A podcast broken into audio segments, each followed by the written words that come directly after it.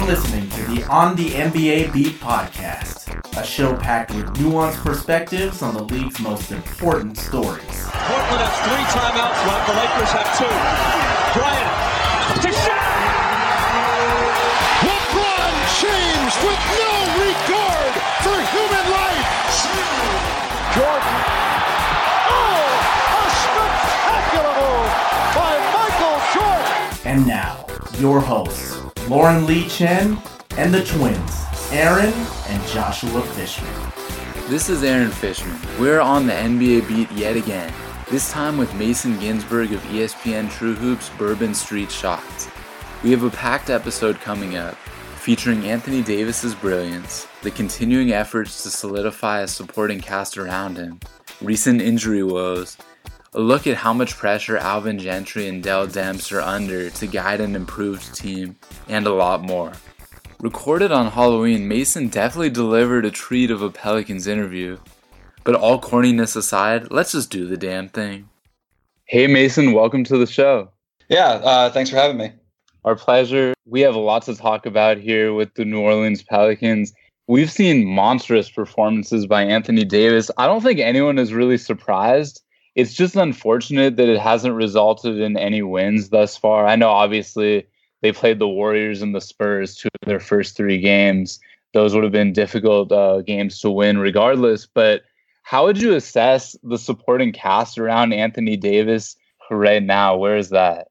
Um, yeah, it's a good question. Um, it's been it's been pretty fun to watch. I missed the Spurs game, but I did watch the uh, the, the first two, and so I watched Anthony Davis's two crazy crazy good games. But um, it's I think it's a adjustment period. First of all, they're missing their second best player, Jrue Holiday, far and away. Um, fortunately, not due to injury. Unfortunately, due to his uh, his wife having a surgery to remove a brain tumor. But all's going well there. So um, we expect him to be back hopefully in the next uh, next few weeks. Uh, ideally, some point in November. I think I think that's probably going to happen. But um, but yeah, I mean, the sporting cast they're all they're still learning to play together. I think I, I don't. You know, I like the moves made in the offseason. Um, you know, there's not the flitch this the, the switch wasn't going to flip overnight. Um, E'Twaun Moore has been really good. Um, Solomon Hill is not, but that's you know, again we're we're early on. It's a different, it's a philosophical shift by the front office, by the coaching staff, and the types of players they're bringing in, and the players who exited. So uh, there's a lot of moving parts. And you know, while I don't think this is a, a playoff team at this point in time, there's I, I think it's pretty early to, to rush to any sort of judgment on um, on the quality of the team as, as it stands right now. Yeah, I think a lot of people around the league, just knowing how darn good he is, are, are disappointed that he hasn't gotten more help early on in his career. Of course, last year was a huge disappointment on the heels of that playoff berth when they had that series against the Warriors. Expectations were sky high. They had all those injuries in that first season under Alvin Gentry. And um, so it was a huge disappointment. When you have a season like that, it can be galvanizing. The season after that, it could also set the tone, the negative tone for your franchise, possibly. Again, there's some injuries. Tyreke Evans, Quincy Pondexter still out. You mentioned Jrue Holiday is still out. What are the expectations? I know you said you don't expect the playoffs, but how good can they realistically be this year? Yeah, I mean, I, if if Jrue had been able to play from day one, I think they were a fringe playoff team. I thought they were. I didn't have them in the top eight, but I had them just outside. Um, but I mean, it's really it it really hurts missing Jrue. Like I said, he's a he's the the guy who starts everything on offense. He's a great defender, uh, and he really he kind of fits pretty well with the rest of the guys that the Pelicans brought in. There, you know, between Moore and, and Hill, um, they they really need that secondary high usage player. And they just they just don't have it right now. And that you can see that in kind of the results over the first three games. Like Tim Frazier's been stepping up and he's been filling that role pretty well but there's just not a, not a lot of aggression right now. And it's players who are are going to learn to to to really step up. I mean it's it's they got some young guys who are filling different roles now than they filled in the past but um you know it's it's it's just it's just a, a work in progress right now, and I, th- I, think I'm just really excited for for Jrue to get back and, and join this team. Quincy will be great too, but that that's a huge question mark right now. No one really knows what's going on. He's been out for over a year now, and there's a lot of a lot of disappointment surrounding him because he was he was the key guy.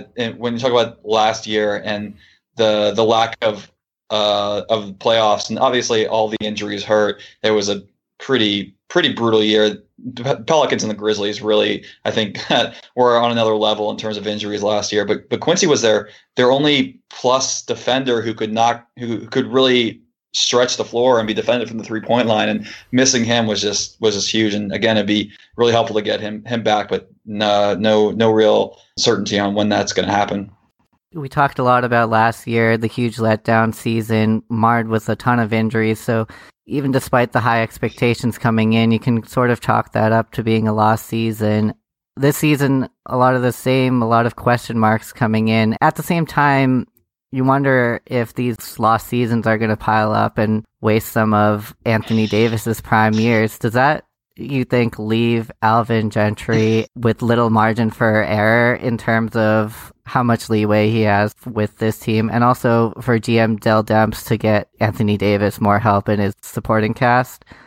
Yeah, I mean, I think this is definitely a make or break year for both of those guys. Um, you know, Gentry came in to a team that really had the little flexibility when it came to making moves under the salary cap last summer. So, you know, they brought back Omer. I, the, the contract they gave him was indefensible, but you can understand bringing him back from a playoff team. And there was no, they had no cap space to really maneuver outside. They had to, they had to just re-sign players to go over the cap using bird rights. So, um, you know, so they got these guys back and they, they had this higher degree of continuity, but it what they didn't really fit the style of basketball Gentry wanted to play.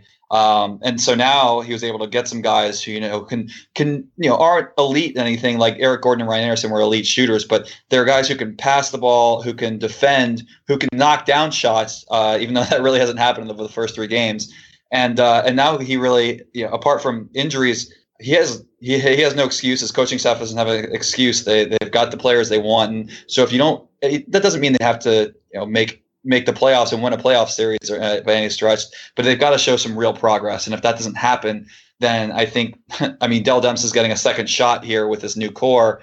Um, so I think I think this is definitely a make or break season. You have to either see real progress, or I think you're going to see some changes at the top.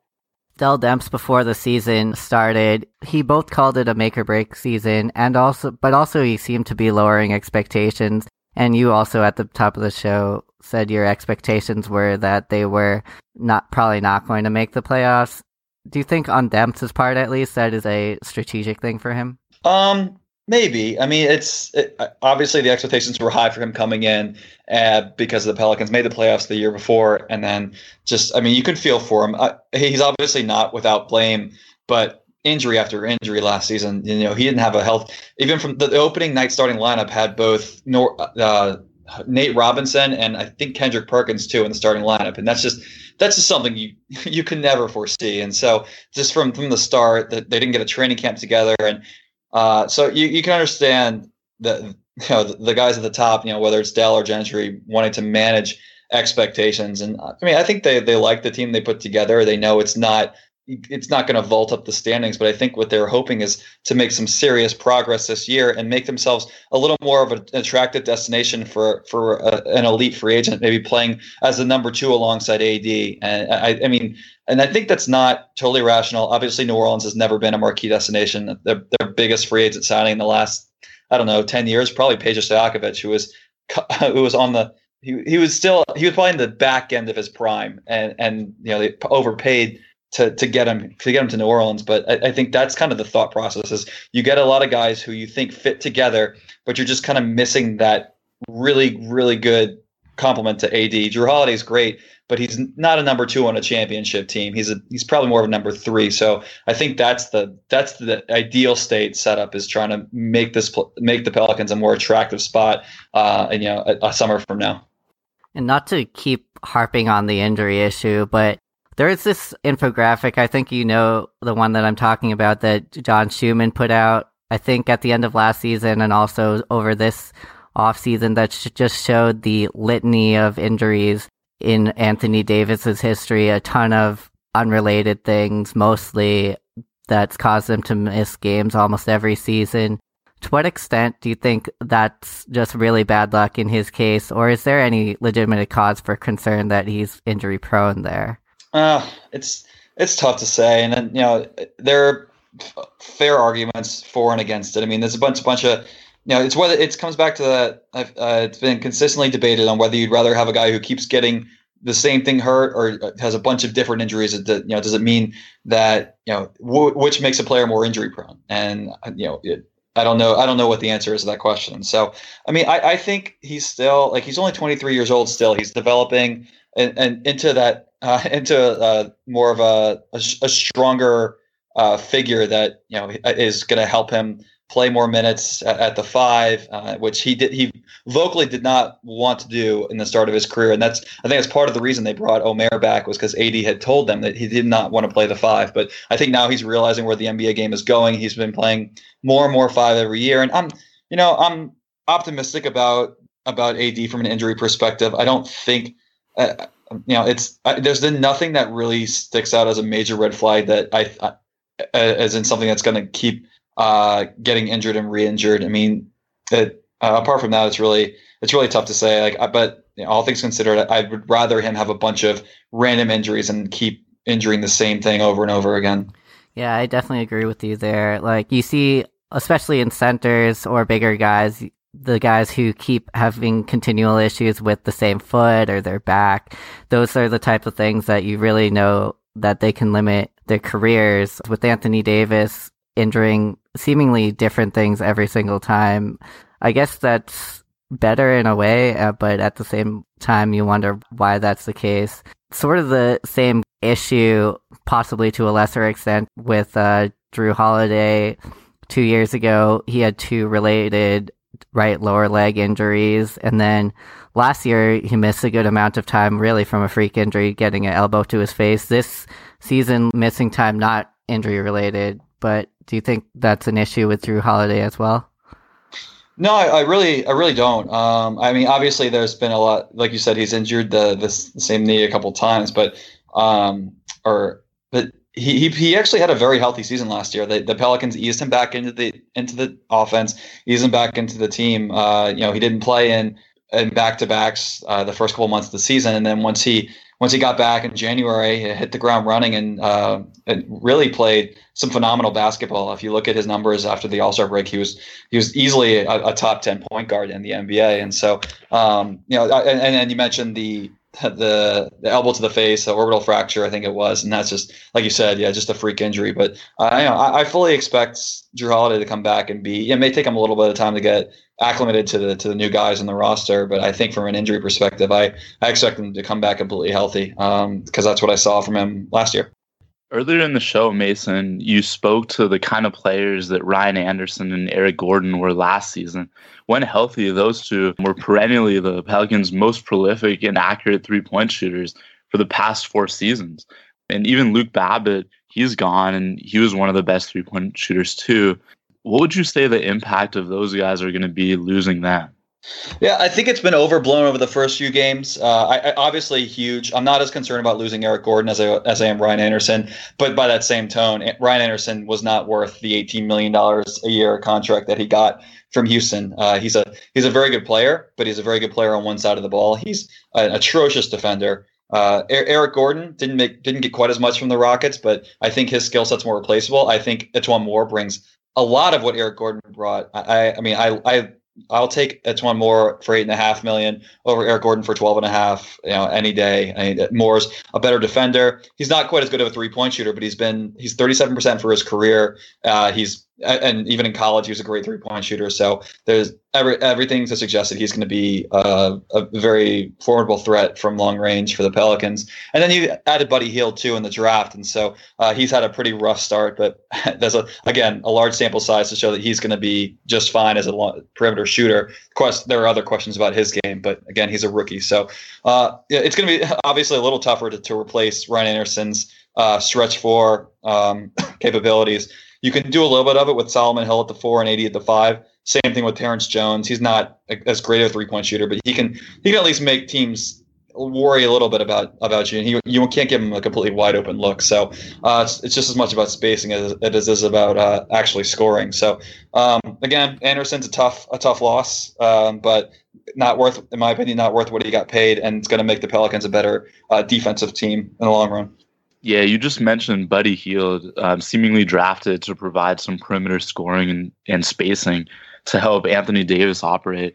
Aaron and I saw him in Las Vegas this summer, and he struggled a lot, already struggling. How close would you say he is to consistently contributing to a winning team? Um, it's tough. I mean, in one sense, he's a four-year college player, so he's probably closer than um, guys who only were in the league for or in the college for about a year and are 19, 20 years old. But uh, it's watching him play. What, from what I've seen so far, it's just it's it's almost ironic because it seems like it's a as much a confidence issue than anything. He's timid. He's uh, not playing with the same kind of uh, uh, confidence that you saw at Oklahoma or even sometimes in the preseason. So um, I, I, think he's going to be fine. Again, small sample size, but he's going to, you know, he's also a rookie. He's going to have, he's going to struggle on defense. He's going to turn the ball over. So he's going to help space the floor for the Pelicans, but he's also going to hurt them too. So I mean, I, I'd say like most rookie or, or uh, best case scenario for rookies, uh, apart from maybe the top few picks, is not much better than replacement level the rookie year. So I think it'd be um, irresponsible to expect much more than that. But um, hopefully he can uh, get things going soon. But I'm not not you know as long as for, from a three point shooting perspective and a floor spacing perspective, I'm not I'm not super concerned. I think he'll be just fine. Yeah, Buddy Hield hasn't played too many games, so there's still definitely room there for significant improvement. So many other players were added to the squad. You mentioned E'Twaun Moore, Solomon Hill, Galloway, Terrence Jones, Diallo, and obviously Hield. Who would you say um, are the most important offseason acquisitions, and what do you expect their roles to be? So I think it's uh, it's Moore and Hill. Uh, Hill, from the perspective, he's going to get a lot of minutes. The Pelicans aren't that deep on the wing. He's going to play some small ball four. You know, he, they paid him twelve million dollars a season. He's he's going to play. He's going to get minutes at twelve or thirteen. But um, so he's definitely important um, E'Twaun Moore as well, um, just because they got to bring Buddy along slowly if they want to have a if, if they if playoffs are the goal this year, they're going to need E'Twaun Moore to really step up, and I think he's been he, he's pleased me so far with his play. Um, strong defender, and he's a capable three point shooter. Um, Terrence Jones, a uh, little less so, but he's he's an interesting addition. Good good for the league minimum for sure. Uh, I, I, like his offensive game. I like his, his if he can stay healthy. He's I think he's a, a, fine offensive player. It's just a question of does he sink the defense when he's in. I don't think he's quite as bad of a defender as Anderson, but he's also not as good of an offensive player as Anderson. So, I mean, like I said, a good addition at the league minimum. Um, so, uh, but I would definitely say um, Solomon Hill and E'Twaun Moore are the two uh, most most important additions for the Pelicans. It seems to me like a lot of their offseason acquisitions were designed to get more athletic, faster, and also to improve the defense which has definitely been an area of concern in recent years. Last year, the defensive rating was third to last, only better than the Nets and the Lakers. And uh, just throughout Anthony Davis's tenure, it's been uh, near the bottom of the league, and, and he's obviously just such a beast defensively. What's the main way that you think that they're going to improve the defense if they can this season? Uh, yeah, that's a good question. I, I think, like you said, the additions they've had this this offseason are are two to, to really kind of shore up that defense and give Darren Erman, who they brought in as their basically their defensive coordinator, some some tools to work with. I mean, the number of times last season I saw him just throw his hands up in the air in disgust on the sideline was know, too many to count, uh, and, and, that was just the first month of the season. So, um, I mean, it was just. It, it, was it was rough, and now they have guys who can who like who can defend multiple positions. You can you can switch on screens a little more, and uh, you know you can create. So, I mean, the lineup I'm looking forward to most for for New Orleans is uh, ignoring Quincy Pondexter because that would be my uh, he would probably be my ideal uh, two way lineup. But you know, with Jrue getting back, Jrue Moore, um, Hill. Uh, Davis, and um, you could you could throw a few different guys in there. Um, but uh, Gall- Galloway is a tough defender. Um, I would like I would love to see Quincy Pondexter in there at the three, and uh, Solomon Moore playing small ball four and AD at the five. I think that'd be really fun. Um, but they've got they, have got some guys who can who can defend now. They brought Solomon Hill in to be that wing defender they were looking for, and um, there's you know he's been pretty good defensively. He's been uh, you know I you know, talking to some some Pacers uh, writers who follow him more closely than I did when he was on the Pacers. They they they love his defensive game. They have questions about his offense, but you know I think um, you know like I said they they definitely their offseason was definitely geared more towards fixing fixing that defense and finding guys who can who can run Alvin Gentry's offense, even if they're not uh, exceptional offensive players. I'm really curious to hear your opinion on Lance Stephenson As someone who follows the Clippers really closely, his time with them was definitely an adventure. And you could say that about his last, I don't know, three, four years in the NBA, really. Just such a wild card. What do you think about his addition?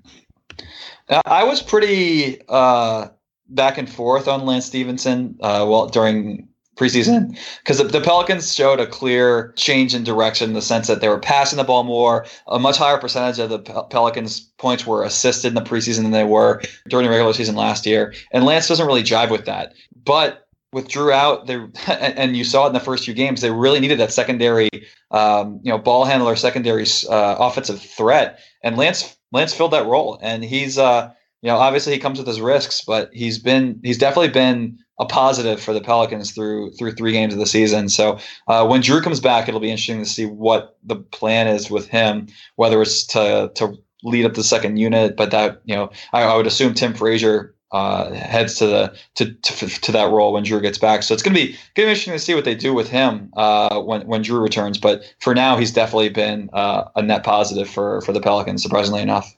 That's exactly what I was about to ask you. So far, Tim Frazier has been building off his excellent final month of last season, really racking up those assists and scoring too. How difficult do you think it could be for Jrue Holiday to earn back a starting spot from Frazier once he returns? Or do you think that's set in stone and Frazier's just going to be a key bench guy? Yeah, I think it's set in stone. Jrue Holiday's just he, he's so clearly the Pelicans' second best player, and so he'll get maybe maybe like for a game or two he comes off the bench, but I, I would I would assume he's he's starting very close to the second he he returns. And you know, that to, in Tim Frazier's defense, that doesn't mean he won't he won't play at all. I, I, it's or he won't play with the starters at all, I should say, because he uh, the the four man lineup of uh, Frazier, Moore, Hill, and and Davis has been very good this year. So maybe if you add Jrue Holiday into that to that four and just go ro- roll through with three guards with Jrue, Frazier, and uh, Moore, I think you've got a pretty, uh, albeit a, a poor defensive rebounding lineup, but I think you got a pretty solid um, two two way group right there. And so I think to Frazier's earned the right to play some minutes with the starters, even with Jrue Holiday back. But I think there's not there's not really much of a doubt in my mind at who the starting point guard is when when Jrue gets back. Do you think we could see Tyreke um, Evans at point guard at all, or do you think he's better at, at the three? Mm. The Tyreke issue is an interesting one because no one really knows what what's going on with him. I mean, even if uh, even if he's back in the next month or so, it's it just really seems like all the Pelicans' moves this offseason were made in with the thought of Tyreke not really being much of a of a factor for the for the Pels this year. So I think I, I don't think Tyreke's going to play in the starting lineup. I just I just don't see it. I think if he comes back, it's going to be as a six man type of role off the bench. Um, I don't I just don't think he fits in with with Gentry's style with the uh, with with at least with the starters. I, if if you want to bring him in and, and him and him and uh, Lance Stephenson are are very redundant players. So I'm not sure what you know how you could use both of those guys. Uh, so um, a, a, very interesting question and one that you know we'll have to watch out for, especially uh, Tyree the uh, it was about a week or so ago that Gentry kind of made it sound like uh, Tyreke's gonna be back earlier than I think many of us expected. So, um, so we'll see in the next month or so how they uh, how they plan on distributing those minutes. But um, definitely an, an intriguing uh, piece of the puzzle. Switching to yet another subject, in advance of this year's draft, the Pelicans brought on former Atlanta GM Danny Ferry, reuniting him with Dell Demps. They were both assistants on that San Antonio staff. As far as you can tell, how how has Ferry's impact and presence been felt on this team? Tough to say. I, I think it's definitely there. He's been an advisor, kind of off off the payroll for a little while now to Demps. They're, as you said, they're close, and so uh, now now I guess it's a, it's official. But uh, I, I, I like Ferry. I think he he's a very smart basketball mind, and, and I have confidence in him as a as a uh, right hand man to Dell Demps in making these decisions. Um, you know, it seems consistent with the the kind of team he built uh, in Atlanta around like DeMarre Carroll and those types of players. But um, you know, again, tough to really know for sure exactly how much the impact was, and you know, it's I feel like it's easy for some people to blame Dell Demps if things go poorly and credit uh, Danny Ferry if things go well. But I, I just I just don't think it's that simple. I think uh, I think Ferry's been you know around for a little while and now he's got more of a voice. But um, you know I think it's you know like there he's definitely been a factor. It's just tough to really tell to what degree.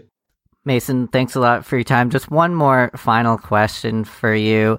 If there's one storyline for fans to watch out for, or something that casual fans don't know or should know about this team, what would you say the most interesting storyline for this season is? Hmm. It's a good question. Um, I think there's a lot of um, of the notions out there about about the players on this team that maybe aren't entirely accurate. I don't know. It, it's something that's just top of mind for me recently, and so uh, because of what we talked about at the you know top of the podcast with Anthony Davis and uh, his lack of help in the supporting cast, and I just you know it seems like people just keep ta- talking about and piling on that AD has no help and that the roster is just pretty much just a dumpster fire around him, and I just I just don't see it that way. I don't think it's it's like I said, it's not it's it's not great, but they've got a lot of players who I think are versatile and can do different things um, it's just they're kind of in a tough spot without that secondary, um, you know, secondary guy like a Jrue Holiday alongside them. And I just I just think it's important to kind of keep an eye on the Pelicans throughout the year and see how things change. And if, things don't change and they're still just it's still a mess, then uh, you're going to see some major major changes at the top. I think. But I, I really do expect things to to kind of turn around. Even with a, a guy like Omer, yeah, I think he has a role with the team. I think he's been playing better this year. Last year he was spent a lot of the time hurt and, and just not 100%. And so I, I, think there are a lot of these guys who, ha- who are who are role players. They don't they don't have a, a, a, you know many great players or any really great players apart from Jrue or uh, or AD. But I think there's there's enough around AD to where uh, as, as they continue to get minutes together and knock on wood they stay healthy, I, I think this team can can give uh, a, a, lot of teams some trouble. So um, it's going to be fun to watch how this new group starts to mesh together, and I'm uh, you know I'm, I'm excited to see see how it shakes out. Mason, it was a pleasure having you on. Thank you so much for your time, and good luck to the Pelicans this season. Yeah, um, absolutely. Thanks for having me.